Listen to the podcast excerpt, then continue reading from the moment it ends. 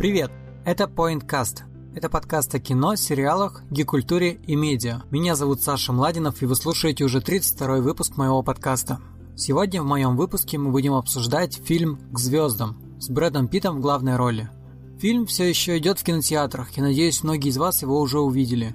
А для тех, кто не видел, расскажу вкратце. Этот фильм показывает нам недалекое будущее. В этом будущем человечество запустило программу поиска внеземной жизни, то есть поиска НЛО, и назвали этот проект проект Лима, во главе которой стоял капитан Клиффорд Макбрайт, отец главного героя Брэда Питта. Последний сигнал экспедиции был зафиксирован в районе Нептуна, и с тех пор о ее судьбе никто ничего не знал. Через 16 лет после исчезновения проекта Лима на Земле начинают происходить странные вспышки энергии, выводящие из строя экосистему и сеющие хаос и разрушение. Люди поняли, что сигнал идет с Нептуна, и теперь сыну знаменитого космонавта, которого играет Брэд Питт, поручается ответственная миссия. Он должен добраться до марсианской базы и оттуда попытаться связаться с предположительно живым отцом.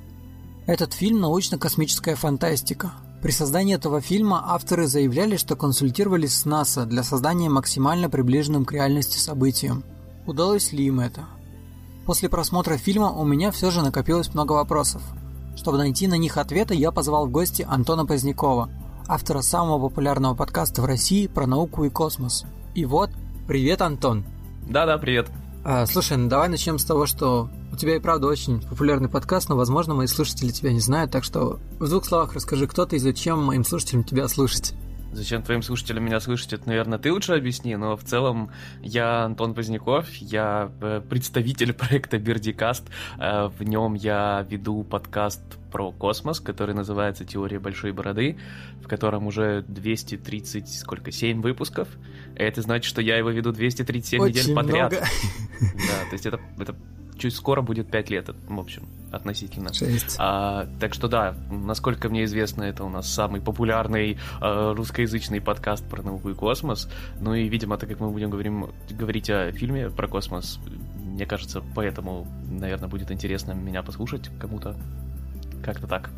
Ну да, в первую очередь, в принципе, я решил с Антоном связаться для того, чтобы а, развеять какие-то мифы, либо наоборот подтвердить их, и в целом обсудить этот фильм с точки зрения более профессионального взгляда на космос. Потому что начнем с того, что в фильме очень много космоса, и в целом, как тебе картина, расскажи. А, тут вопрос, как э, мы ее оцениваем, потому что у меня... Сначала как фильм просто, давай Да. вот без Да, да, да. Я просто сразу хочу сказать, что я ни в коем случае не кинокритик. Я в этом плане достаточно любительски отношусь к кино. А, Но э, в конкретно фильме э, «К звездам» от Астра. Кстати, у вас его переводили, э, именно как он в кино шел, как название? Да, его приводили просто к звездам, так и называется. А почему? Я вот этого не понимаю. Это первая, э, первая проблема, с которой я столкнулся. Зачем его перевели? Ну, его же в англоязычном прокате э, на латыни название. И какого черта э, вообще решили Русские наши прокатчики. Да, ну, это, наверное, что-то из серии, да, «Мальчишник в Вегасе». Или... Это из серии... э, фильм недавно был «Стриптизерша», который назывался на самом деле «Хаслер». Крутиться, Ну типа, да, двойной да. смысл. А у нас просто стриптизерши. Класс. Ну, в общем, я не знаю, мне кажется, либо у нас подходят э, к людям, что, ну, откуда вы знаете известные латинские выражения, а куда вам, мы вам переведем, чтобы вам было попроще. Вот, э, то есть, э, как, э, скажем так, кино, изолированное от космоса, вообще, ну, как бы, у меня достаточно негативное сложилось впечатление по всем фронтам.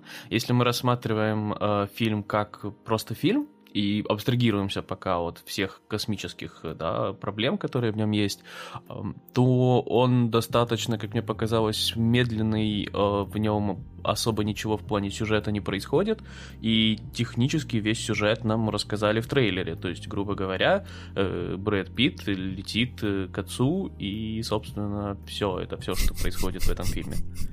Ну А, да.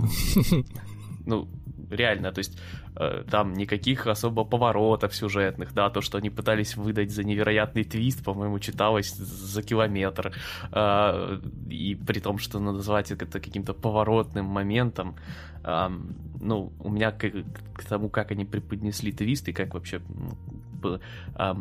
подложена вся э, теоретическая база под сюжет, вот меня вызывало несколько, скажем так, недоумения, назовем это так, а в самом фильме. То есть, что происходит в фильме, я не особо понял. То есть, ты сидишь и смотришь, как, значит, Брэд Питт долетает до Томми Ли Джонса, это свихнувшийся агент Кей из «Людей в черном». И он такой, ого, инопланетяне, а на самом деле инопланетян нет, мы, короче, ничего не знаем. Значит, такой тонкий троллинг, да, что он как бы из «Людей в черном» ищет инопланетян, мне показалось, это забавно.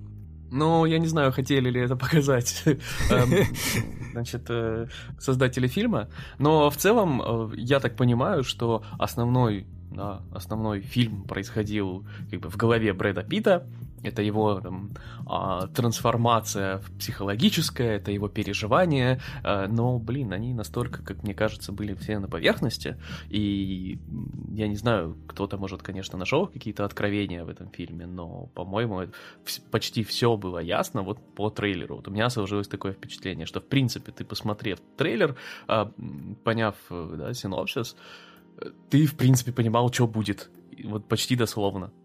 И меня это слегка напрягло. То есть, а, если бы там действительно был какой-нибудь, я не знаю, приключенческий элемент, э, здесь он вроде как был, да, там была погоня на э, этих лунных баги, которая, опять же, была в трейлере. Э, ну, назвать это экшеном я особо, ну, наверное, не но, могу. Но это получился такой, да, единственный такой очень небольшой интервал экшена, скажем так, в фильме, и больше по факту его нет, потому что там в остальном это довольно спокойное такое нагнетающее тебе на душу кино.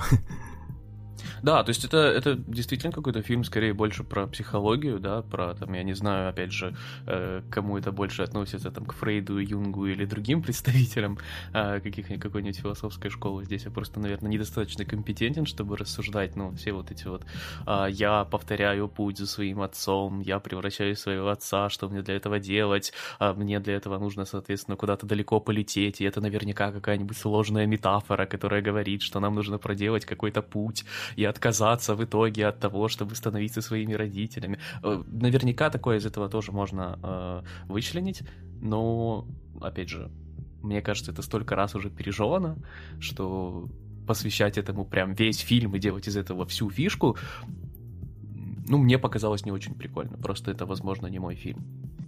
Ну, слушай, да, я с тобой, ну, отчасти согласен, не полностью. На самом деле, ну вот в моем случае, например, я почти не смотрел ни один трейлер. По-моему, один. Я посмотрел самый первый и все. И то я его посмотрел, во-первых, э, в оригинале еще и с субтитрами. И мне, в принципе, такой подумал, ну, возможно, Брэд Питт вытащит этот фильм, подумал я, и все, я потом забил на него, потому что так как я очень много всего помимо этого мониторю, и я не сильно ожидал этот фильм, а потом мы даже не в премьерный день, мы, на следующей неделе уже подумали, надо сходить в кино, а в кино просто не на что было уже идти, мы все, что нужно было, посмотрели, подумали, пойдем, а кино Брэда Питта, посмотрим, как это вообще и что это. И я помню, что до этого выходил однажды в Голливуде, где тоже был бы Брэд Питт и Леонардо Ди Каприо, и очень многие говорили, что фильм такой себе, просто актерский состав вывозит полностью фильм. Я не помню, в каком подкасте это говорили, потому что я слушаю много подкастов, и уже все в голове каша, но кто-то кто-то говорил, что вот давайте мы дождемся к звездам фильм, и если Брэд Пит не вывезет этот фильм, тогда о чем говорить? Значит, актерский состав это не прям 80% успеха всего фильма. И я, в принципе, тоже склоняюсь к тому, что актерский состав там, ну, он максимум может тебя чуть-чуть подтолкнуть идти в кино, но дальше уже, если ты немножко э, умеешь анализировать, там, что типа показывают в трейлере и тому подобное, ты сам уже примешь решение. В данном случае мы сходили, и у меня такое отношение к этому фильму, что все-таки, мне кажется, он незаслуженно сильно захейчен. То есть у него там и рейтинг уже маленький, ну как маленький, 6 и 6, но это, норм... это мы это с тобой нормально. еще обсудим. Слушай, у меня есть, у меня в загашнике еще есть, когда мы дойдем до обсуждения космоса. Ох, вот мы, мы дойдем. Подожди, стой. Э, я к тому, что общая картина, у меня впечатление такое, что он не, зашло, не заслуженно захейчены, потому что, да, у него банальный сюжет, но я знаю куча фильмов банальных, ну, с банальным сюжетом, и от этого фильм плохим не становится. Ну, то есть он предельно простой, но он неплохой. Во-вторых, мне показалось, что там очень клевая атмосфера. и в целом э, очень красиво все снято, то есть крупные планы, э, такие повествования за кадром, оно довольно тоже банальное, но это добавляет такого саспенса фильму. Плюс э, вот этот цветокор, когда Земля, она такая очень синяя, Луна серая, а Марс оранжевый. Это, казалось бы, банально, но такой ход, он тебе очень четко и ясно дает возможность насладиться данной локацией. Ну, мне визуально было красиво и приятно смотреть этот фильм. И ну, после... безусловно, слушай, визуальная часть, э, я дам должное, действительно сделана очень классно, и космос показан классно, и более того, и ракеты действительно показаны достаточно реалистично, это то, на что они а, указывали. А, то есть визуальная составляющая, да, тут э, особо не к чему придраться. Э, и более того, опять же, я не то чтобы сильно разбираюсь в кино, но, по-моему, там читаются да, а, прямые отсылки и, скажем так, а, переосмысление, попытка переосмысления космической Одиссеи Кубрика. Да, да, да, вот. да. И вот это вот... Там э, есть много там... планов таких же, да. ну, плюс-минус. Ну, вообще, очень многие... Вот, опять же, что говорит о том, что фильм неплохой, потому что э, в целом в обществе, там, в том же Твиттере очень сильно мнение разделилось. Кто-то говорит, что хотите посмотреть «Интерстеллар», другое видение, идите. Вторые говорят, если вы хотите за «Интерстелларом», вообще это не то, и как-то народ очень сильно разделился на два лагеря. Но это, конечно, не «Интерстеллар». Но ну, мне кажется, Интерстеллар таких... вообще про другое, слушай. Ну да, да, он совсем про другое, только начало примерно там то, что конец света, нужно отправиться в миссию, ты не вернешься, вот это все. Мне кажется, что Адастра это скорее гравитация. Ну, потому что там точно так же ничего не происходит в сюжете, то есть, что происходит в гравитации. Сандра Балок приземляется на Землю. Все. Ну, ну вот. да. А, и здесь примерно то же самое, только путешествие чуть дольше. И точно так же, как с гравитацией, здесь скорее а, это какие-то ну, как бы, трансформация личностных переживаний, которая транслируется в одном конкретном герое, а, и ее нам пытаются показать. И как и в гравитации, здесь очень плохо с космосом на самом деле. В гравитации хотя бы были длинные дубли Альфонса Куарона, которые мы до сих пор любим в его других фильмах. А здесь, конечно, в плане режиссера чуть-чуть послабее. Да и тогда Тут... это было очень инновационно, прям в плане вот как раз его стиля. Я прям помню, я ходил в кино на гравитацию, и мне понравилось. Гравитация была классным, э, скажем так, эм, экс... аттракционом в IMAX. То есть там реально она все очень классно выглядела, а, и вот я, честно говоря, не то чтобы сильно, опять же, разбираюсь, то есть я не очень компетентен, чтобы там говорить про режиссерскую работу, качество там режиссерской или операторской работы, я в этом плане достаточно любительски к этому всему отношусь, я, да, окей, я какие-то моменты, естественно, замечаю, достаточно очевидные, но вот, э, э, чтобы, знаешь, посмотреть фильм и сказать, ой, здесь там невероятная работа со светом, или здесь так классно сделана цветокоррекция, а ну, просто, я же говорю, у меня не, нет достаточной компетенции, чтобы вот такие вещи подмечать.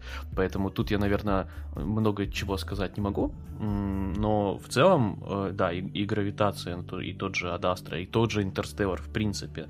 А, ну, хотя Интерстеллар, я же говорю, я бы его вообще не, не примазывал, просто потому что это тоже фильм про космос, э, и все, мне кажется, параллели заканчиваются. Согласен. А, вот, э, то есть Интерстеллар просто, просто потому что это последний большой фильм про космос, который люди помнят помнят.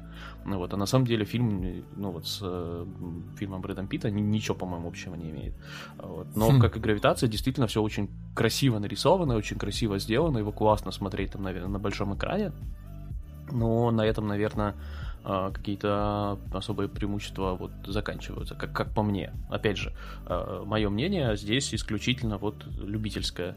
Э, так что я... Нет, я, я тут тоже с тобой согласен, потому что вряд ли, например, я дома в ближайшие пару лет такой, а пересмотрю-ка я звезд... ну, к звездам. Очень сомневаюсь, честно сказать. Есть много а, кстати, других фильмов, у меня к тебе вопрос касательно восприятия, да, Адастра. А как ты относишься вообще к космической Одиссее Кубрика? Короче, я скажу прямо, а, очень сложно для восприятия и очень затянут. Ну, там очень многие планы такие прям долгие-долгие. И я смотрел его буквально недавно. Я специально после, по-моему, или до, я не помню. Ну, короче, либо после этого фильма, либо до я смотрел его э, для того, чтобы просто, ну, восполнить этот пробел. А в первый раз ты когда его посмотрел?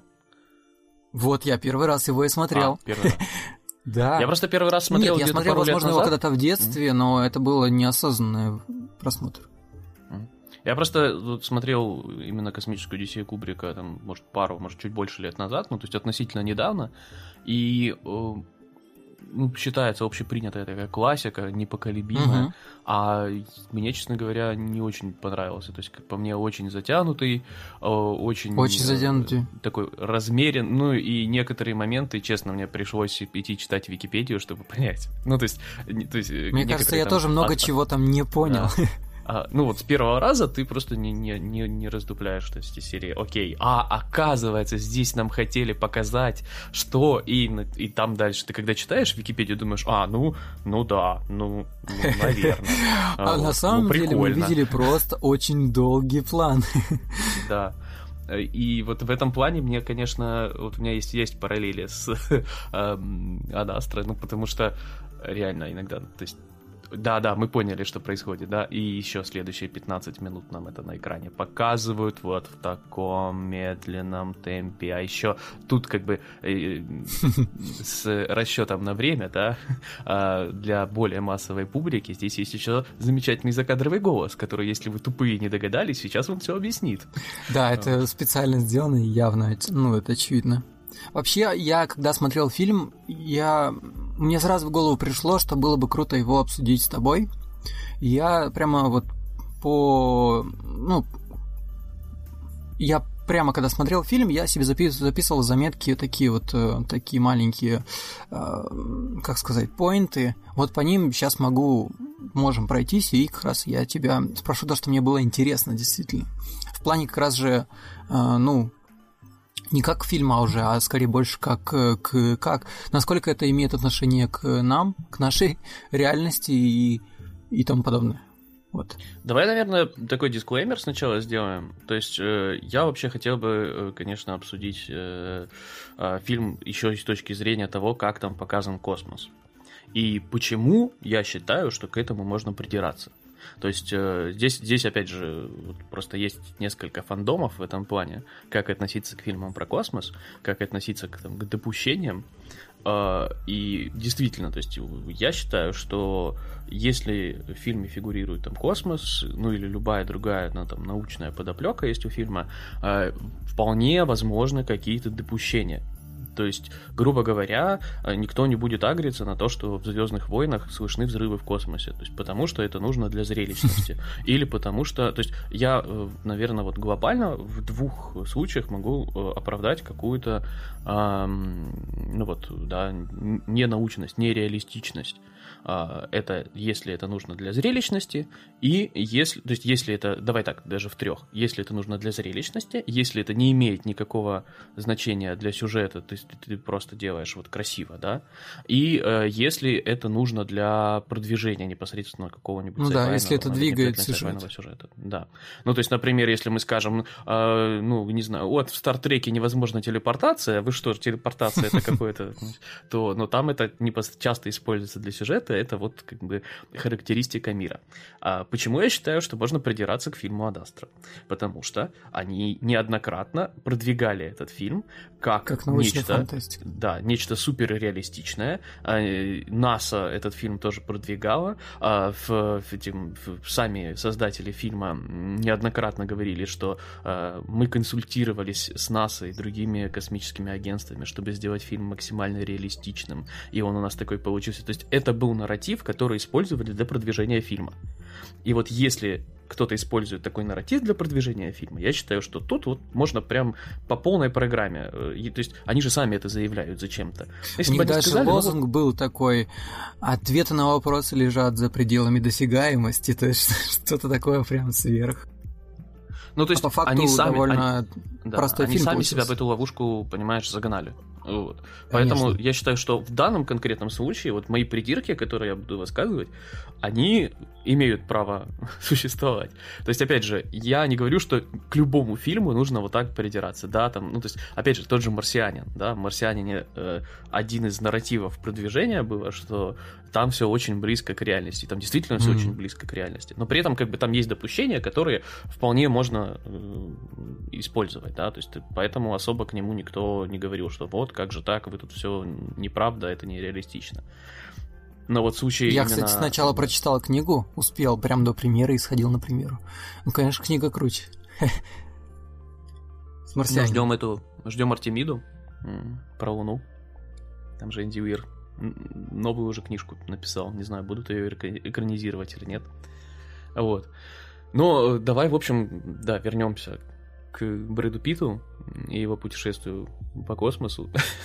вот давай, давай наверное, давай. сначала я, я, я тебя хотел бы послушать, то есть какие моменты тебе показались, э, ну, то есть, ну, какие, может быть, хорошими, а может быть, плохими, ну, то есть твое, твое впечатление именно, именно о, о космической части этого фильма, назовем это так. О космической части а, мне показалось, что то, как нам представили, то, что человечество уже полностью там колонизировало Луну, Марс, это прикольно, но слишком мрачновато, и, и там нам предлагают, ну, нам там повествуют что-то недалекое будущее, но на самом деле, мне кажется, для этого нужно очень много-много-много лет.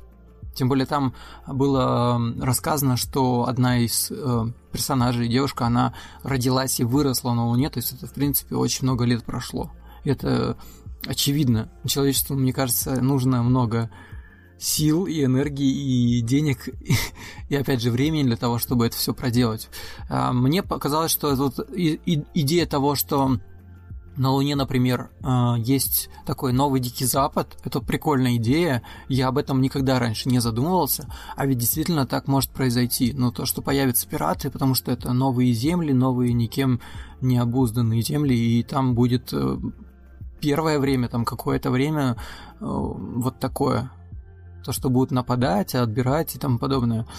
А мне понравилось, как я уже говорил, цветокор в самом фильме, но если говорить про космос сам, да я, я-то ну, не очень знаком с космической частью вообще в целом, и поэтому я, я для этого тебя специально позвал. То есть мне, мне в целом все ок. То есть я э, довольно такой э, со стороны человек, мне было все ок у меня есть вот как раз вопросы, которые мне стали интересны, например, там, как, ну, вот там был момент, когда, например, э, животные вышли из себя. Я специально, кстати, записал о том, что вообще как э, обстоят дела с животными в космосе. Ну, у меня тут много вопросов, на самом деле, которые я бы хотел тебе их задать. Ну, давай тогда начнем. Мне кажется, еще нужно э, один момент обсудить. Э, вот конкретно в этом фильме, если... Просто, да, о, о важности космоса в этом фильме. Вот если убрать mm-hmm. космос, от фильма почти ничего не останется.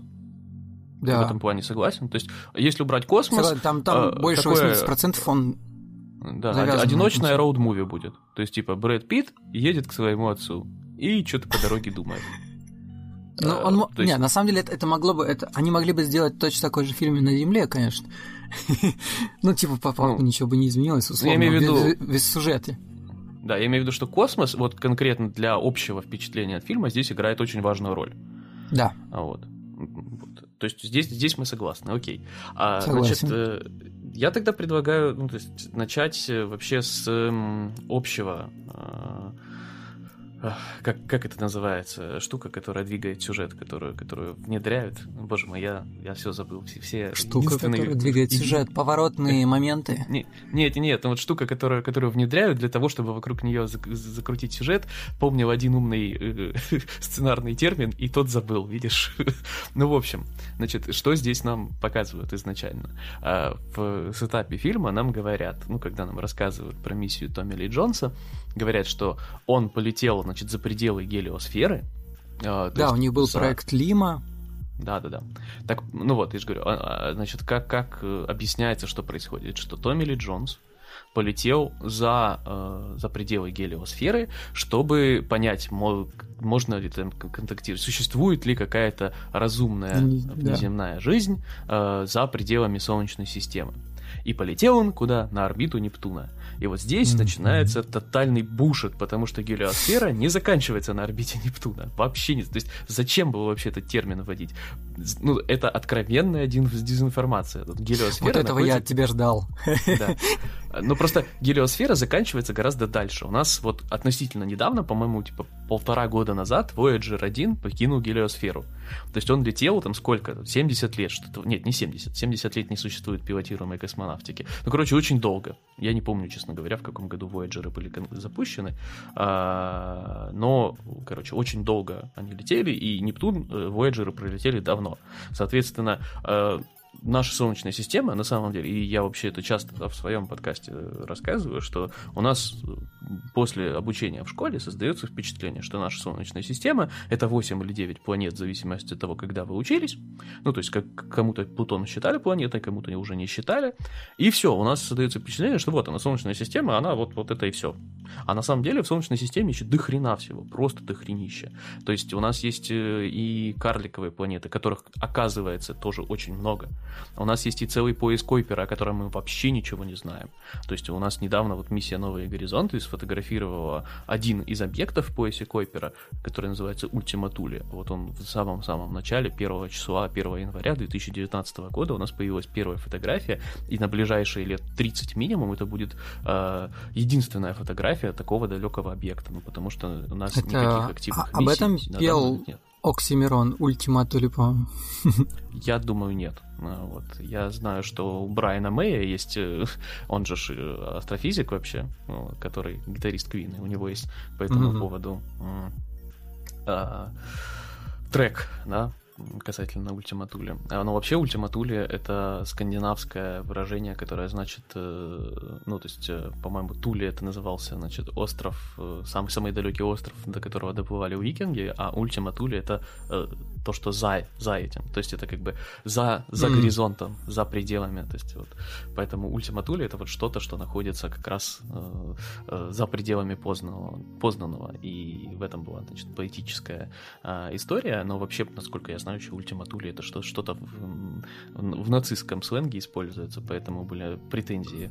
Э, Несколько смыслов, я понял. Да. Но это, это не, не так важно. Я имею в виду, что у нас есть пояс Койпера, за поясом Койпера есть облако Уорта, и в поясе Койпера э, просто там миллионы э, различных объектов, и здесь я не преувеличиваю, там миллионы всяких э, э, кусков камней, льда, э, карликовых планет. Возможно, там находится еще одна планета, которая сейчас активно ищет. Возможно, это небольшая черная дыра. Но мы пока этого не знаем, это пока все спекуляции, но тем не менее, еще очень много мест, которых мы не знаем.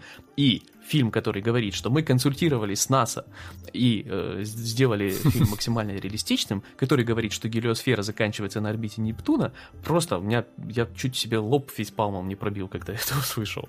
Ну как так? Ну вообще, ну, ну ребята, ну вы куда? Ну, ну окей, Хорошо, ладно, все. Это, это опустим. Не, ну это э, явно не художественное допущение, это, это я. Это, это так, ляп. Ну, они могли, они могли придумать любой другой повод полететь. Ну, окей, смотри. Да, согласен. Э, задача фильма показать, значит, мы хотим полететь на Нептун, потому что Нептун красивая синяя блямба. Придумайте Интересно, другой повод есть ли там не люди, да? Ну, я же говорю, придумайте другой способ полететь к Нептуну. Зачем? Ну, то есть, представляешь, там, я не знаю, ты, ты берешь и, и говоришь, мы, короче, не знаю, будем лететь на Нептун, потому что, а, потому что, не знаю, белые медведи живут в Австралии. Ты такой, чё? Э, ну, почему? Ну, то есть, ну, это, это же неправда. Ну, потому что белые медведи живут в Австралии. То есть, это, это примерно такой же вот уровень некомпетенции. И зачем ты... То есть, необоснованной дезинформации. Ну, зачем? Ну, почему? Ну, ну, вот это вот, это, это первый момент, который меня очень сильно взбесил, скажем так.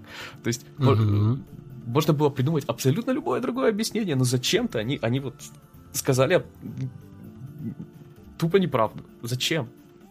А, и, и, и при этом, я говорю, окей, если бы они до этого не говорили, что мы, мы так много консультировались с учеными, чтобы все было максимально-максимально правдоподобно, и тут, тут с первых же секунд ну, как-то, ну что такое.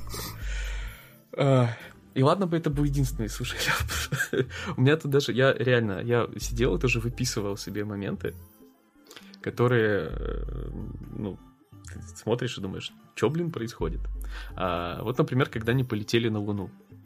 Э, кстати, полет действительно, ну, сам по себе полет показан красиво. А, и, наверное... А, подожди, подожди, стой, стой, стой. У меня немножко вопрос, вот если немножко а, назад. Вот смотри, фильм начинается с того, что а, главный герой Брэд Питт падает а, с МКС. Из-за того, что произошла вспышка, у них там отказало электричество. Он же падает не с МКС. Он же падает... Вот там, вообще... там, там было написано МКС, Международная космическая станция. И это очень странно, потому что она берет начало с Земли. То есть такое ощущение, что она как бы до космоса с Земли не, построена. По-моему, это вообще невозможно. По-моему, там было не МКС. По-моему, там это было написано, что это какая-то антенна. А, mm, и... Там было прямо написано, по-моему, МКС. Я прям специально ну, для этого и записал, потому что мне было довольно странно, это не может быть МКС, либо да, это в да. будущем такая будет МКС, и если вот она будет в будущем такая МКС, вообще возможно или нет, непонятно. Смотри, я по этому поводу, я когда видел трейлер, я подумал, что они таким образом показывают космический лифт. Космический лифт это такая интересная концепция. Я даже об этом записал отдельный, отдельный выпуск. То есть там реально надо долго объяснять. Если хочешь, можешь там в шоу-ноутах его оставить. Потому что, ну, я же говорю, я по трейлеру думал, окей, там, там есть космический лифт. Но на самом деле это нифига не космический лифт, это какая-то башня которая, на которой значит, находится антенна, которая, судя по тому, что прям под ней летают самолеты, ну, можно оценить, что высота ее там, допустим, там 30 километров где-нибудь так. Mm-hmm. И она при этом, да, она при этом одинаковая по всей толщине. И это тоже вызывает вопрос. Ну, короче, это очень странная конструкция. Кто-нибудь, кто строил пробовать башню, понимает, что достаточно высокую башню построить э, одинаковой толщины и очень высокую Ну да, это вот. Е- опять же, как минимум если основание бы это должно был... быть огромное. Да. Если бы это был космический лифт, тогда это имело бы смысл. Ну, я же говорю, там, там можно послушать отдельный выпуск. Но это не космический лифт, к сожалению. Хотя это интересная была бы концепция, которую можно было бы использовать. В данном случае это были, насколько я понял по сюжету, какие-то антенны, которые, значит, улавливали как раз всякие там сигналы зачем их располагать так высоко, и более того, если мы их располагаем так высоко, зачем нам вот это вот все, вся конструкция, которая их поддерживает, потому что э, если нам нужна антенна на такой высоте, проще ее запускать Просто. Ну, либо в качестве спутника, либо если тебе нужно на конкретной этой высоте какими-нибудь э, стратосферными шарами, какими-нибудь дронами на солнечных батареях. То есть вот эта вот вся металлическая конструкция, которая утыкается в землю, непонятно вообще зачем нужна. Вот и она Но вызвала это... у меня тоже большой вопрос. Ну и тем более, зачем там люди будут лазить по ней? Но вот это как раз уже, вот это как раз одно из тех, по-моему, допущений, которые типа окей. Ну, ну, показали какую-то футуристическую конструкцию. Ну, ну показали и показали. И что теперь? Вот. А, что у нас еще? На а Земле далее, вроде далее, больше... далее как раз-таки, да, далее уже сразу идет вот то, что коммерческие рейсы на, на Луну, это довольно прикольно было показано, то есть такой как бы обычный, как будто авиаперелет. То есть там также есть стюардесса, капитан корабля, и а, ты можешь там попросить, чтобы тебе принесли что, что, что ты хочешь. Это забавно. И вот а, применять к нашей реальности это возможно. И я так понимаю, что довольно скоро это, ну не скоро, я не знаю, насколько скоро такое будет возможно. Ну смотри, то есть э, тут, конечно, по времени оценивать сложно, но в целом как раз вот то, что у нас есть какая-то база на Луне, и эта база на Луне используется как э, э, трансферный пункт для дальнейших путешествий, ну, потому что э, на Луне гораздо меньший гравитационный колодец, то есть с Луны гораздо проще взлетать, соответственно, ты тратишь меньше топлива, так поэтому если ты с Земли долетаешь до Луны, а с Луны уже летишь куда-то еще, это, в принципе, логично. И, и лунная база, скорее всего, у нас будет. А, опять же, когда мы говорим о таймфрейме, всегда важно помнить, что эм, сама по себе, да, космическая эра, человек полетел в космос, получается, сколько у нас там? Ну, типа 60 лет Небольшая, назад. да?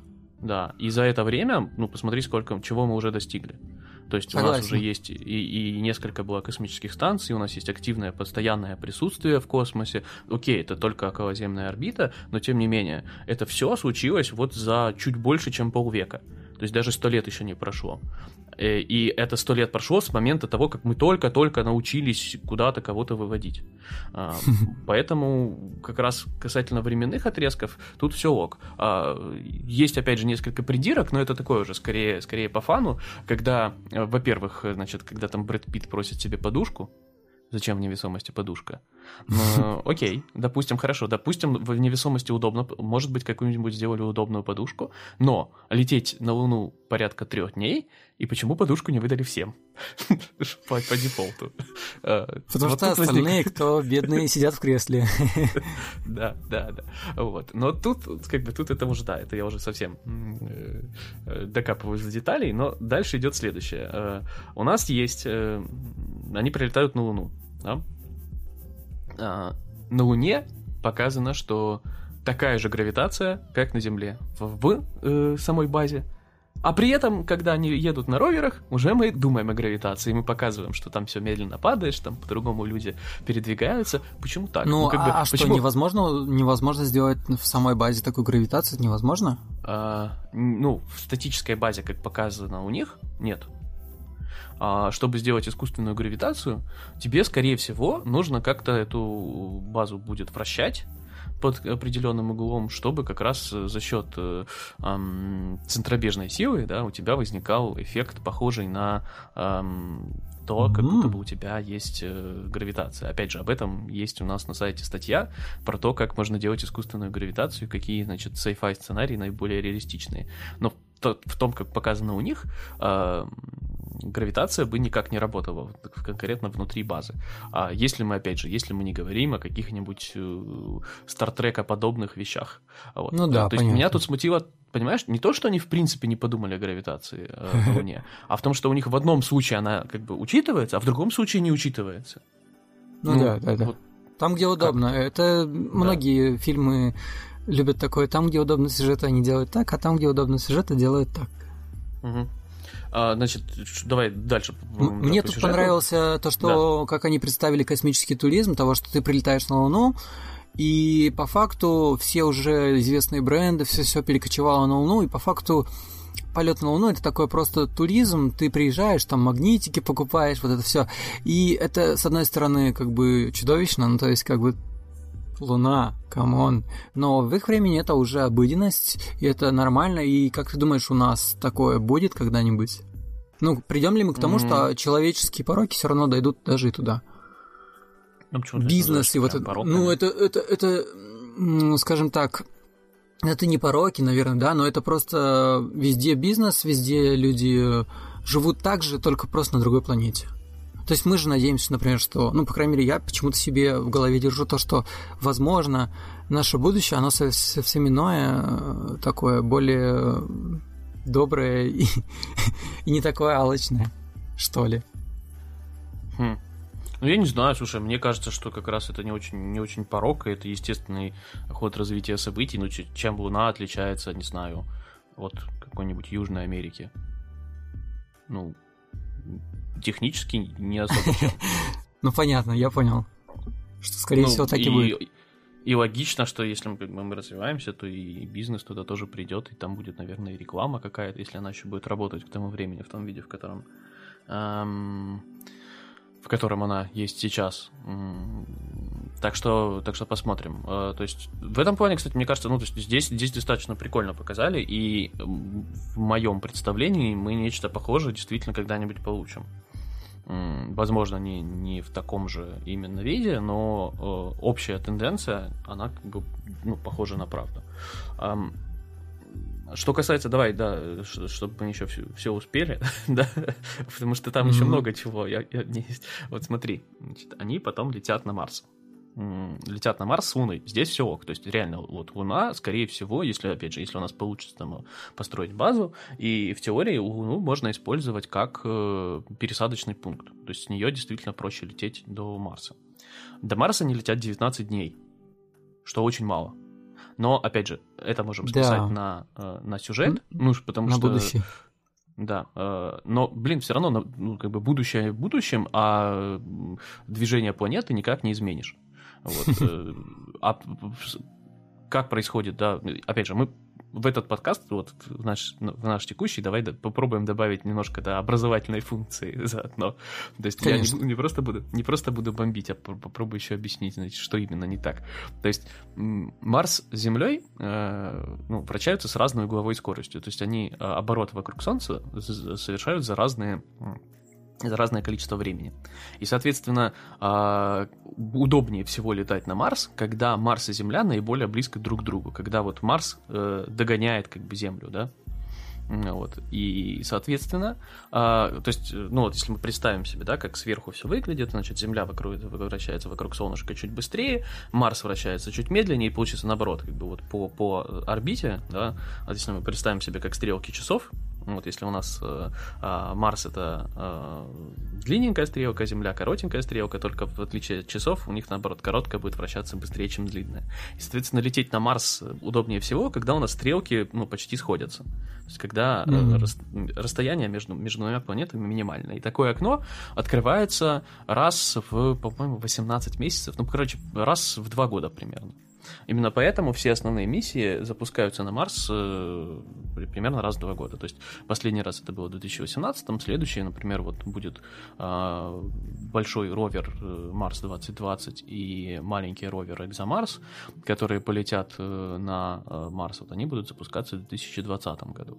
А, и лететь на Марс примерно 6 месяцев. А, вот. То есть понятное дело, можно, наверное, использовать, если мы придумаем какой-то более мощный двигатель, который будет развивать большую скорость, а, то это расстояние, то есть время путешествия можно сократить, но 19 дней это звучит как бы не очень реалистично. Супер неубедительно. Ну, и при том, что знаешь, что 19 э, дней Uh, ну, то есть, допу- допустим, мы можем такого сократить, но чтобы в любой момент на Марс полететь за 19 дней, у тебя так не получится. То есть у тебя все равно будет окно самого удачного Ну хорошо, давай, давай допустим, что они как бы все рассчитали и отправили его в самое удачное да, время. Да. Но это все равно не 19 и... дней. Ну, здесь, э, то есть теоретически это возможно, допустим. Но дальше идет э, абсолютное скажем так, э, непонимание, наверное, и, э, того, как работает путешествие в космосе. А, и понятное дело, то есть путешествие в космосе достаточно неинтуитивное для нас, потому что мы привыкли, что мы живем в атмосфере. Соответственно, что в атмосфере постоянно существует трение. Вот. И если мы едем на машине или мы летим на самолете, мы привыкли, значит, что у нас, вот когда ты едешь на машине, у тебя постоянно, если ты хочешь ехать вперед, у тебя ты постоянно должен нажимать педаль газа. Да. Если ты ее отпустишь, ты остановишься. Соответственно, тебе, чтобы доехать из точки А в точку Б, тебе нужно зажать газ, держать, пока не переедешь в точку Б, в точке Б нажать тормоз. То есть так наша работает интуиция. Однако в космосе у тебя нет трения. Соответственно, тебе нужно, чтобы долететь, долететь, например, до Марса, ну, как бы из точки А в точку Б, тебе нужно в точке А включить двигатель, разогнаться. После этого ты выключаешь двигатель и летишь с постоянной скоростью. Угу. Вот. То есть тебя ничего не останавливает. Э, ты, То есть, по вот, факту, отличие... ты разгоняешься до вообще возможной скорости максимальной. Да-да-да. Ты, тебе в твоих интересах максимально быстро разогнаться до максимальной скорости. А какая потом... это скорость, ты знаешь? Ну, зависит от того, насколько у тебя хороший, хороший двигатель. То есть, чем быстрее, тем лучше. Вот. Но тут сам факт важен, что, значит, ты, ты разгоняешься, и потом ты, то есть, ты потратил топливо, да, примерно половину. Ну, это как толчок. И потом ты да, да. То есть потом ты летишь, летишь, летишь, тебе не нужно поддерживать. Это, опять же, вот во многих sci-fi фильмах, когда кто-то летит э, в космосе, у них постоянно, значит, из э, сопел сзади реактивная струя летит. Но э, это, это понятно, откуда берется, потому что там большинство там, космических боев, э, которые нам показывают, они основаны на авиабоях, на морских боях, да, и, соответственно, ну вот, э, когда у нас летит реактивный самолет, у него постоянно должен быть включен двигатель. Так вот, к чему я веду? Значит, чтобы доехать из точки А в точку Б, тебе нужно разогнаться, а потом в конце тебе нужно еще половину топлива потратить еще раз, но чтобы на этот раз уже затормозить. То есть ты должен mm-hmm. такое, же, такое же ускорение придать, но в обратную сторону, чтобы затормозить. И поэтому, когда они летят на Марс за, за свои 19 дней, а потом, значит, э, в середине начинают тормозить, чтобы остановиться на сигнал СОС, то есть, представляешь, э, то есть, им бы нужно было потратить, им нужно было бы полностью остановиться, соответственно, потратить еще, ну, то есть, им нужно было бы в итоге в два раза больше топлива, чем у них было. Да, я согласен. Вот. И, и это, ну, то есть, э, есть, ну, то есть, смотри, если, если ты останавливаешься на машине, ты просто отпускаешь газ, и тебя, типа, трением и так остановит. Ну, ты можешь тормозом немножко дожать. То есть, в принципе, в итоге, если ты где-то остановишься до нуля, ну, ты чуть-чуть потеряешь топливо, И потом просто, ну, ты едешь, ну, может быть, чуть-чуть позже, да. В случае космоса, чтобы остановиться, тебе нужно потратить столько же топлива, столько сколько же. ты потратил на то, чтобы ускориться. И потом еще раз его же потратить, чтобы опять ускориться до Жесть. изначальной скорости. И еще раз потратить потом, чтобы затормозить уже в точке прибытия. Я Поэтому, представляю, когда они такие... ты себе пробивал лоб, когда смотрел это все. Поэтому они такие, как... Так, мы сейчас остановимся. Ты такой думаешь, что? В смысле остановимся? Вы, вы чего? Э, а еще с учетом того, что они летели якобы там на обычном каком-то грузовике, да, на не, не сильно специализированном аппарате, думаешь, как, как вообще такое происходит? Ну, ну, ну что, что? Что с вами не так? А, вот. Ой. Эм, да, тут вот я, я просто еще э, отмечаю, что, что меня просто вызвало бешенство. Они называют э, обратную сторону Луны темной стороной Луны. Да, что кстати, неправильно. я хотел про это спросить. Потому что Луна же меньше Земли, я так понимаю, что действительно возможно доехать до... Не-не-не. Как правильно называется, я не знаю. В чем, в чем смысл? Значит, смотри. Земля с Луной, э, э, у них синхронизировано вращение.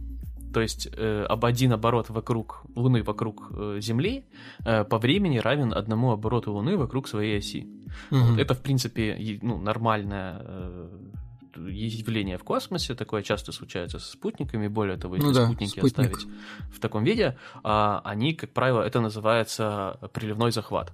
Вот, то есть результатом этого служит то, что Зем... Луна постоянно повернута одной и той же стороной к Солнцу. А, в смысле, к Солнцу, к Земле. То есть мы всегда видим одну и ту же сторону Луны.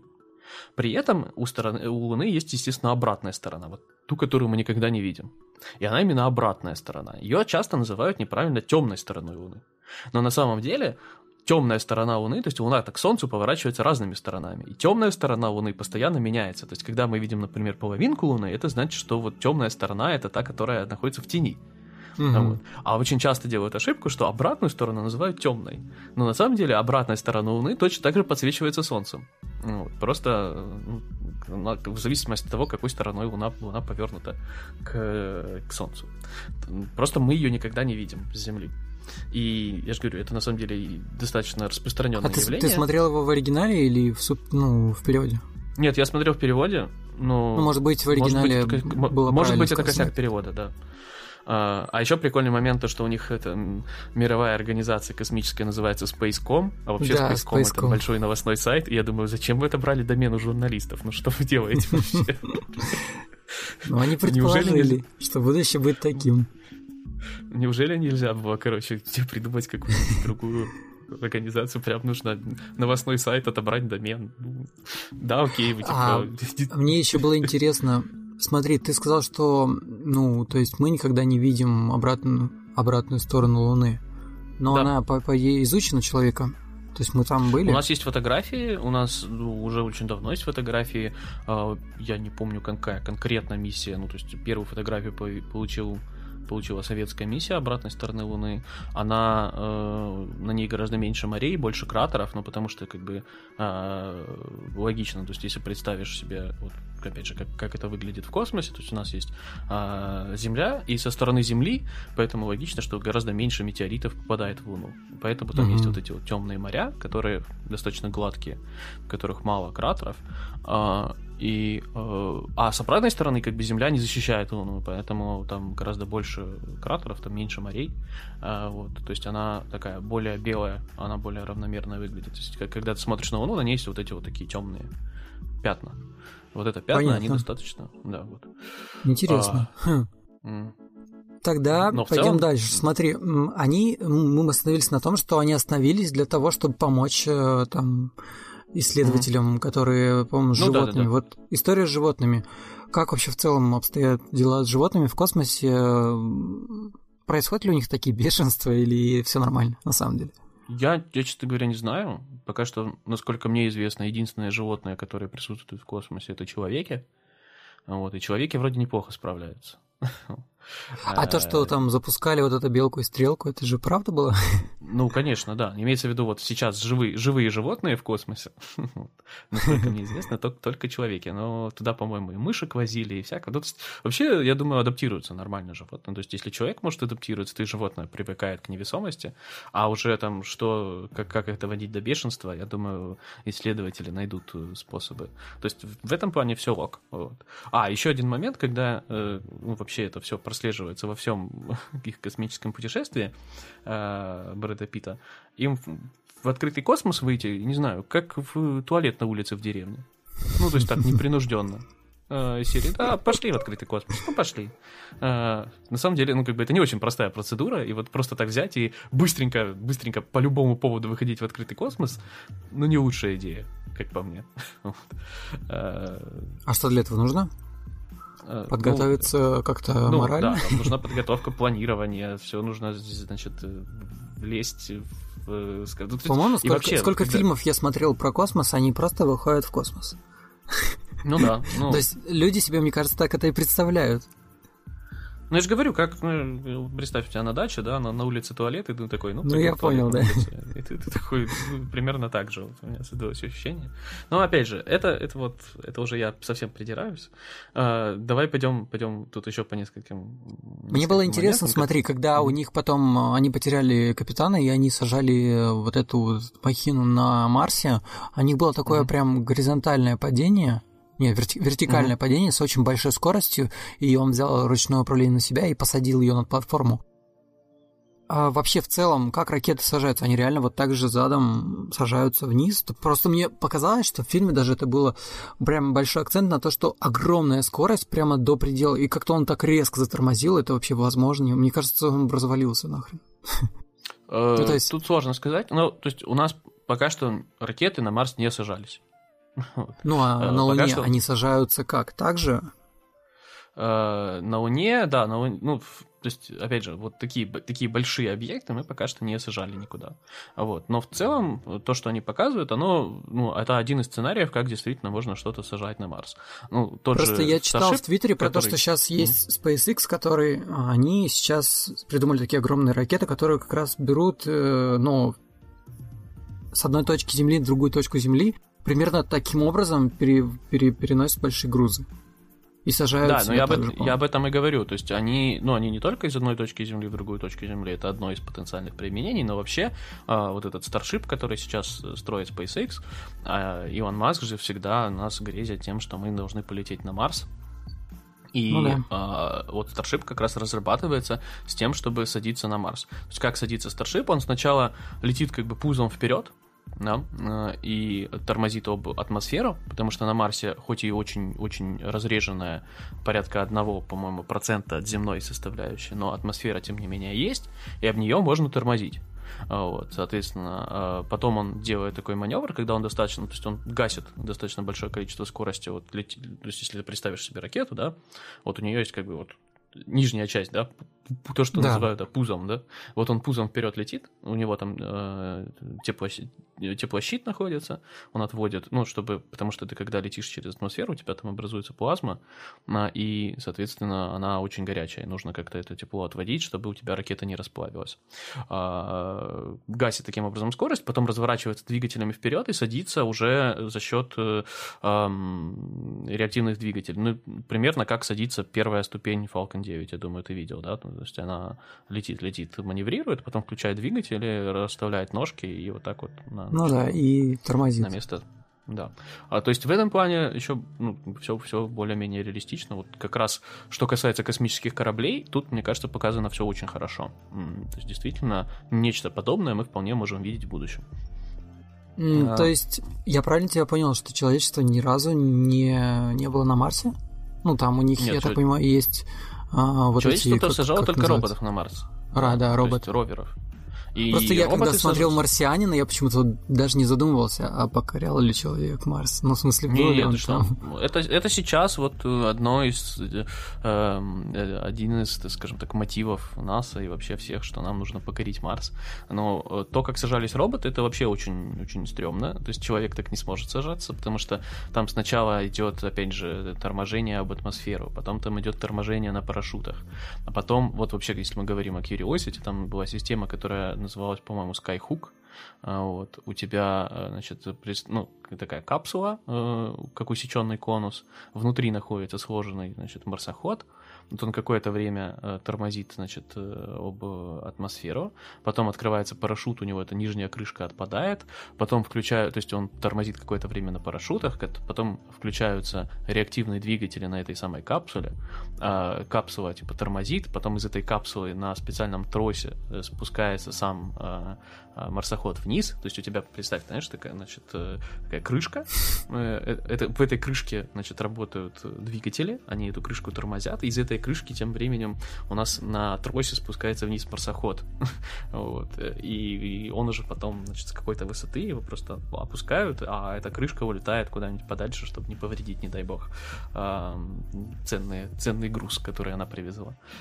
Так что тут все очень сложно, и Да. плюс, плюс еще, кстати, можно, вот мне кажется, это можно было вплести в сюжет, и на это можно было бы классно сыграть. А, дело в том, что скорость света у нас же ограничена, поэтому мгновенное общение между а, планетами невозможно. То есть Мгм. э, пи- пинг до Марса примерно 20 минут.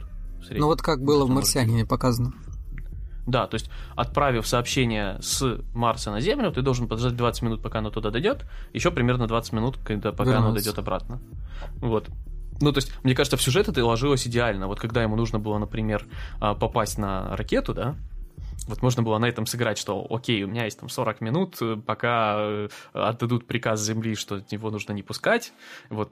Ну, почему это не использовать? У них везде мгновенное общение. А, Согласен. ну окей, они не захотели, плюс на Марсе тоже э, земная гравитация, хотя на Марсе всего 40% земной гравитации. Э, в общем... э, Плюс на такое. Марсе он улетал довольно экстремальным способом. Мне Он- показалось, что а, это, это, это Касательно мега того, как он улетал на Марсе. Да. Касательно того, как он улетал на Марсе. То есть нам Марс показывают абсолютно не терраформированным. То есть Марс, он в таком же виде сверху, как и есть сейчас. То есть э, и в ближайшее время он таким будет оставаться. А база там действительно, там в основном подземная, что логично, потому что нужно защищаться от радиации, и подземные базы это один из действительно, то есть в этом плане все, все ок. Но ну, то есть все было так хорошо, все, все хорошо показали. Но потом, когда его, значит, отвозят, чтобы он доехал к ракете, он залазит в люк и плывет в этом подземном озере. Да. На Марсе, черт возьми, нет подземных озер. Вот нет и все. И Может, это тех- искусственное подземное озеро, ну что ж ты. Ну как, ну, понимаешь, от того, что оно искусственное, эту температуру на Марсе не, особо не поменяешь. Вот. Оно, Там ну, холодно оно не да? может там... Ну, да, оно не, оно не может там по температурным этим существовать в таком виде. То есть, ну, и более того, зачем они его показали? Ну, то есть, если бы он добрался по туннелям каким-то подземным, он мог бы просто ничего бы не всё. изменилось. Да, ни- вообще ничего. Зачем это было добавлять? Кто это придумал? То есть, а никакого, никакого сюжетного смысла. То есть, реально, вот если бы это был просто прорытый туннель, да, и вот он бы пошел бы там по подземному туннелю, ничего, ровным счетом ничего бы и не изменилось. Так, Вообще подожди, никак. подожди. Я, я слушал, я не все твои выпуски слушаю, не, не успеваю, но я слушал один из твоих выпусков про то, как человечество собирается растопить ледники и поменять, э, в принципе, климат на Марсе. Может Ну, быть... это, во-первых, э, очень длительный процесс. Слушай, это ну, очень длительный слушай, а процесс. сколько лет там в фильме прошло? Тоже много.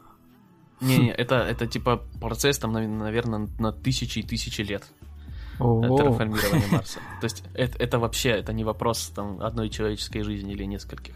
И более того, растопить ледники э, нужно в первую очередь для того, чтобы атмосферу опять насытить, а не чтобы вода жидкая появилась.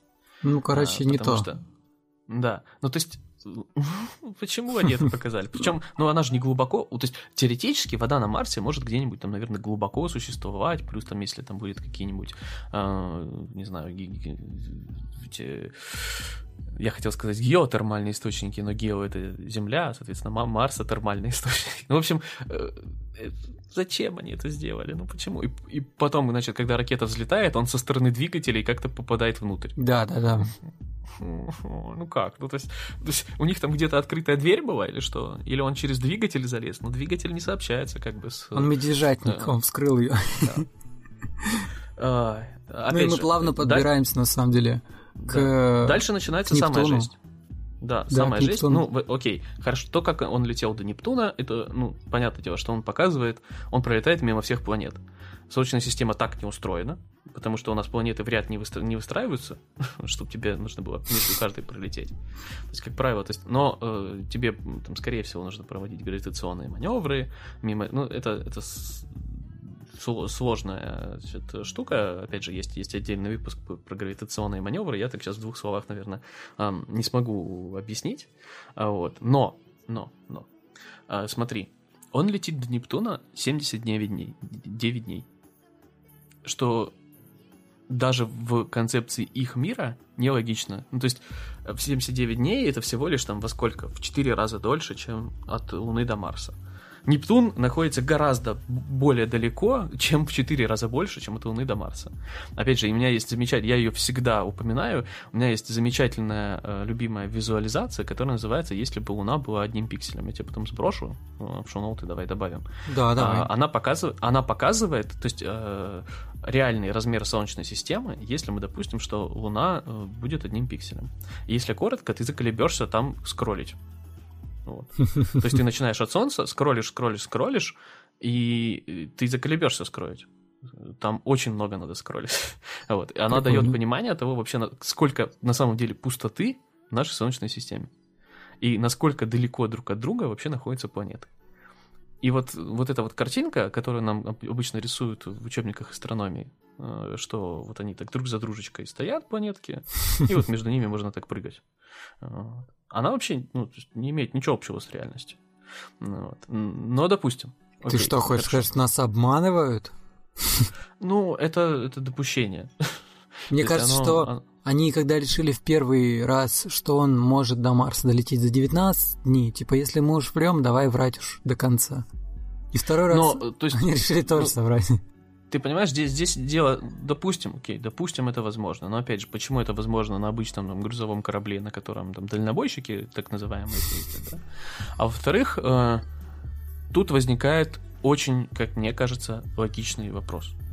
Если до этой штуки лететь 79 дней, какого хрена вы еще ни разу не слетали? Ну, как ну, там ну, то есть... полет... Не, ну полетел же. Там вот э, проект Лима, его отец туда полетел. И после да, того, я так понимаю, ты... что когда там вот Но, но если туда лететь выбросы... 79 дней на обычном грузовике, почему никто больше туда слезать, не летал? Да, почему... Зачем они с ним связывались? Это, это очень много вопросов к этому. Я согласен. Ну, я же говорю, ну, понимаешь, я же говорю, если туда может, может кто угодно долететь на сраном грузовике за 79 дней, почему до сих пор больше никто не летал? Но если это так просто, берешь, смотри, берешь, долетаешь до Марса, оттуда летишь до Нептуна, все, 79 дней. И тем более, когда у них, понимаешь, когда у них возникали вопросы серии, а что там происходит, там какая-то непонятная фигня, что же мы будем делать? Ты берешь и летишь. Месяц, два, или сколько там, два месяца. Все, ты там. Все, ты решаешь все проблемы. Как бы, в чем была проблема запустить там десяток таких кораблей и там навалять Томми Джонсу, если надо?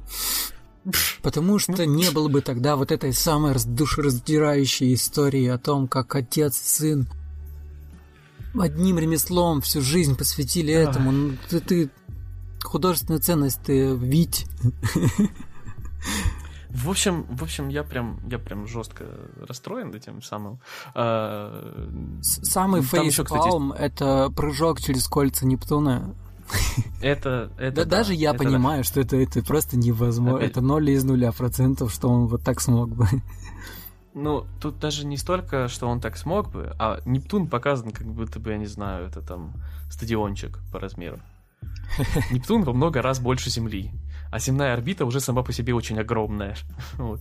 И долететь из, одной, из одного корабля на орбите до другого у тебя даже на Земле не получится, а Нептун во много раз больше Земли.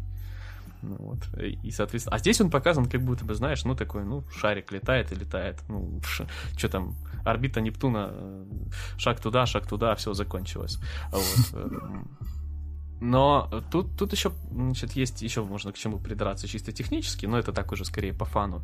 Там была сцена, когда э, они в этой космической станции, во-первых, как космическая станция может поддерживать сама себя 30 лет? Ты мне скажи. Ну, ну я не знаю. Э, э, но там, там есть момент, короче, когда Брэд Питт плачет. А, и у него слезы текут вниз по, по щекам. А, Хотя, если понял. мы находимся, да, если мы находимся в невесомости, ну это просто такой скорее интересный факт. Э, если ты плачешь в невесомости, то у тебя, во-первых, нет гравитации, которая показывает, что слезам нужно течь вниз по щеке, а во-вторых, э, у тебя ну, работает поверхностное натяжение воды, Соответственно, Причем, если я не плачешь, ошибаюсь, тебя... он тогда был в воздухе. Он в воздухе плакал, и слезы текли вниз. Причем здесь, было... здесь смысл то, что он в невесомости. Ну да, ну, в смысле, он был, он подлетел к отцу в невесомости, и он плакал, а слезы текли вниз. Да, это, это fail king. Да. Так вот, значит, у тебя слезы, они будут накапливаться такой, значит, водяной блямбой, Э, в уголке, в уголках глаз, да, откуда они, и будут плавно заволакивать глаза. То есть, опять же, если ты возьмешь... Есть а, там видео, по-моему, у Криса Хэдфилда. Крис Хэдфилд — это очень классный дядька, а, канадский астронавт, который записал а, первую, первый музыкальный клип в космосе на эту песню Дэвида Боуи. А, опять же, могу найти ссылочку. Вот он, у него есть много видео, в которых, в которых он показывал на МКС из серии, ну, а как, как, что, как что себя ведет на МКС. И вот у него есть видео про воду, то есть, например, когда ты берешь тряпку и выжимаешь ее, она, вода не будет разлетаться везде, а вода будет, она как бы, ты, ты выжимаешь тряпку, и вокруг нее образуется такой слой воды, э, который обволакивает всю эту тряпку. Соответственно, если мы, э, ну, плачем, у нас тоже глаза будут, значит, обволакиваться таким как бы шариком из воды будут начинать. И у воды нет повода куда-то от твоих глаз отлететь. То есть у тебя будет просто как такой, как шарик из, из воды вокруг глаза. Вот. Ну, понятное дело, то есть, ну, это можно было, наверное, прикольным сделать спецэффектом, но они решили этого не делать. Но как придирку я это считать не могу. Но э, давай как бы уже будем э, потихоньку, как мы подходим к концу фильма. И вот, вот это тут, уже мне кажется, есть самая, ну, есть самая большая проблема. То есть все, что я до этого рассказывал, это скорее такие технические детали. А последнее, что... То, как он улетал. Ну, как бы, с э, Нептуна? Нет, нет, нет. Ну, это, это все понятно, что я думаю, что фигня. Вот. То есть тут есть, как мне кажется, большая идеологическая проблема э, в самом фильме, в том, как она показана. То есть там говорят, что вот, Томми Ли Джонс просидел на орбите на Нептуна, никого не нашел, а значит, мы единственные во Вселенной. И значит, стоит сфокусироваться там только на Земле, потому что больше никого нет. И вот это все такое трагическое. А, во-первых, Просто просидев 30 лет на орбите Нептуна, и то, что ты в течение всего лишь 30 лет, опять же, я напоминаю, человечество, ну, как цивилизация, ну, с, если так максимально, значит, с размахом развернуться, первая цивилизация зародилась там условно 10 тысяч лет назад, да. Ну, это можно считать, вот сколько у нас существует человечество. Значит, 30 лет от этих 10 тысяч это очень маленькая часть, да. Плюс мы учитываем то, что там наше там, Солнце существует порядка, то есть наша Солнечная система существует порядка 5 миллиардов лет. И вот 10 тысяч по сравнению с 5 миллиардами, это вообще, это гораздо, еще, это во много-много раз меньше, чем да. Да. То есть ты просидел 30 лет, и ты понял все мироздание, что-то как-то не так это работает. Начнем с этого. А во-вторых, э, то есть вообще я и в своем подкасте, и в принципе у меня такой мировоззренческий момент, я стараюсь бороться с антропоцентризмом. То есть антропоцентризм — это когда человек возводится в абсолют. То есть человек считается неким особенным существом, Земля является особенным местом во Вселенной. Просто чем больше мы узнаем о нашей Вселенной, тем э, больше мы понимаем, что на самом деле Земля вообще не, не является никаким особенным местом, и, скорее всего, значит, и мы сами, как, как человеки, тоже не являемся чем-то сверхособенным. А, то есть это такой земной шовинизм. Ну, потому что эм, это, опять же, можно сравнить, там, не знаю, как европейцы осваивали да, другие земли. То есть считалось, что Европа это да, там, нечто великое, нечто особенное, а потом мы узнаем, что оказывается есть не только Европа, да есть там и Африка, и Азия, и Америки, и они в принципе ничем не отличаются. Ну, то есть там точно такая же, значит, земля под ногами, точно такие же океаны вокруг, там, где земля заканчивается, точно так же живут животные, точно так же могут жить люди, и на самом деле, как бы сейчас, ну вот, да, в современном обществе ты не превозносишь, да, что, вот, например, там Европа какое-то особое место, или там Китай особое место. То есть это, это ну, такое, да. ну, если кто-то это и делает, это ну, называется шовинизм. И вот то же самое мы делаем, причем подсознательно с Землей. То есть мы почему-то считаем, что Земля это какое-то дофига особенное место, и человек вообще это царь природы, и там, не знаю, Бог создал человека по образу и подобию своему, и так далее. То есть это хреновая мысль, как мне кажется. И от нее со временем нужно отказываться. Но ровно так же, как мы отказывались, например, от, там, не знаю, там, превосходства да, белой расы, да, условно. Ну, да. Ну, то есть, как, как только ты, ну, то есть, если ты покопаешь, ты начинаешь понимать, что, ага, что в принципе там разницы так и не так много. И нет. Да, то есть вот. Да, если мы посмотрим на базовом уровне, да, окей, есть какие-то внешние различия, но в принципе все мы одинаковые человеки, да, там две руки, две ноги, одна голова, между ними там туловище. Ну вот э, точно, то есть и мы к этому приходим постепенно, да, и вот точно так же постепенно, мне кажется, мы должны прийти к тому, что и Земля не является каким-то особенным местом, что и, э, то есть не наша планета, не наша галактика, и точно таких же, как наших галактик, существует огромное количество и планет, вот мы сейчас, мы только в 95 году официально подтвердили существование первой экзопланеты, то есть экзопланета это планета, которая существует, а, которая вращается вокруг другой звезды, не нашего Солнца. То есть это произошло сколько? 25 лет назад. И вот понятное дело, что за 25 лет у тебя не трансформируется общественное понимание того, что происходит. Но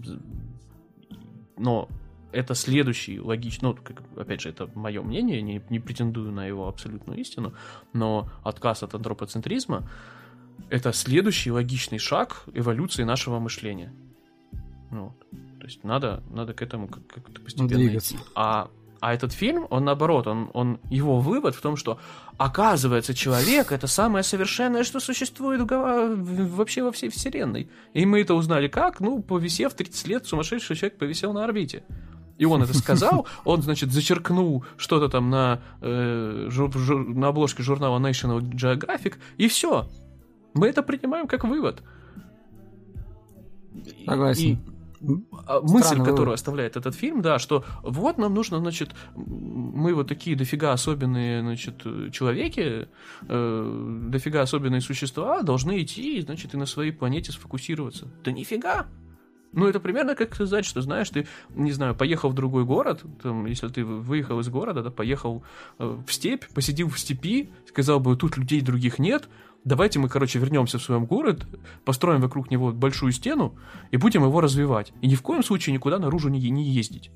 Но вот где-то так же. Вот ну, меня это как, по-моему, Китай в свое время отгородился стеной и а, внутри себя сам развивался. Ну, типа, да. Ну, то есть, только, ну, я же говорю, представь себе, да, вот ты сейчас да, знаешь, понимаю, что существует ты. много разных городов, все они бывают там по-разному развиваются, разные культуры, разные. А тут ты, ты реально вот взял, отправил чувака в какую-нибудь соседнюю степь, он в этой степи посидел 30 лет, никого не нашел, ну, логично, он поехал в степь. Он вернулся и такой говорит, все, все, других городов не существует, нам не надо, значит, надо, надо сфокусироваться э, на своем, и вот все люди, которые живут в этом городе, они дофига особенные, а других людей не существует. Ну, понятное дело, это аналогия, ее не стоит прям сильно буквально Но воспринимать. Связь есть между этим, я понимаю тебя, согласен. Да, то есть, то есть антропоцентризм, который веет, значит, из этого фильма, эм, не знаю. Мне, мне, мне вот это, наверное, больше всего не понравилось. То есть одно дело, да, придираться к техни- техническим деталям космосу, Тебе, тебя, короче, и вывод добил. Ну да, то есть мне вывод, наверное, не понравился больше, чем все вот, то есть если на все вот эти детали еще можно закрыть глаза и допустить, что это художественный там вымысел для того, чтобы показать нам то, ну, показать нам что-то да, в фильме, то с остальным ты думаешь, ну блин, ну, то есть мало того, что у вас вы там заявляли, что консультировались с НАСА, чтобы сделать максимально реалистично, вы еще и вывод хреновый сделали. Ну что ж вы вообще как... Ну окей, Брэд Питт посветил мордой. Отлично. Все, плюсы закончились. Вот как-то так, наверное, я могу свои впечатления от фильма. Ну слушай, знаешь, ты вот сейчас э, много чего интересного сказал, и я с тобой почти везде согласен, особенно с выводом. Я как-то я как-то не задумывался об этом, а сейчас вот реально задумался и понял, что ну да, ну действительно это неправильные выводы. Но опять же, с нашей точки зрения, ну, моя и твоя, по крайней мере, они сходятся, и я согласен с тобой, что ну, это вообще неправильный вывод. Это... Хотя, как бы, такое ведь распространено во многих фильмах, не знаю, даже банальные Мстители, они везде, типа, у них всегда Земля. В комиксах всегда Земля почему-то это самая особенная планета. То есть ну, люди сами, что... люди сами ну, это как бы навязывают. Ну, это, я же говорю, это естественный ход мышления для людей.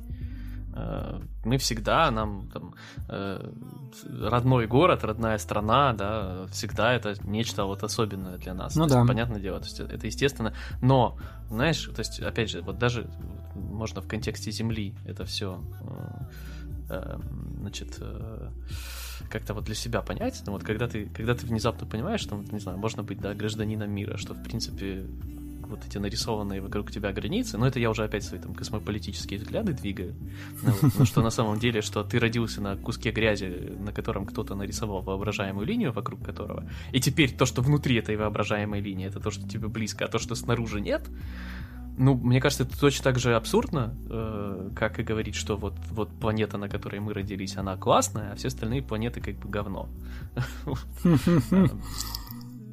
Ну, вот аналогия примерно такая же. Да, да.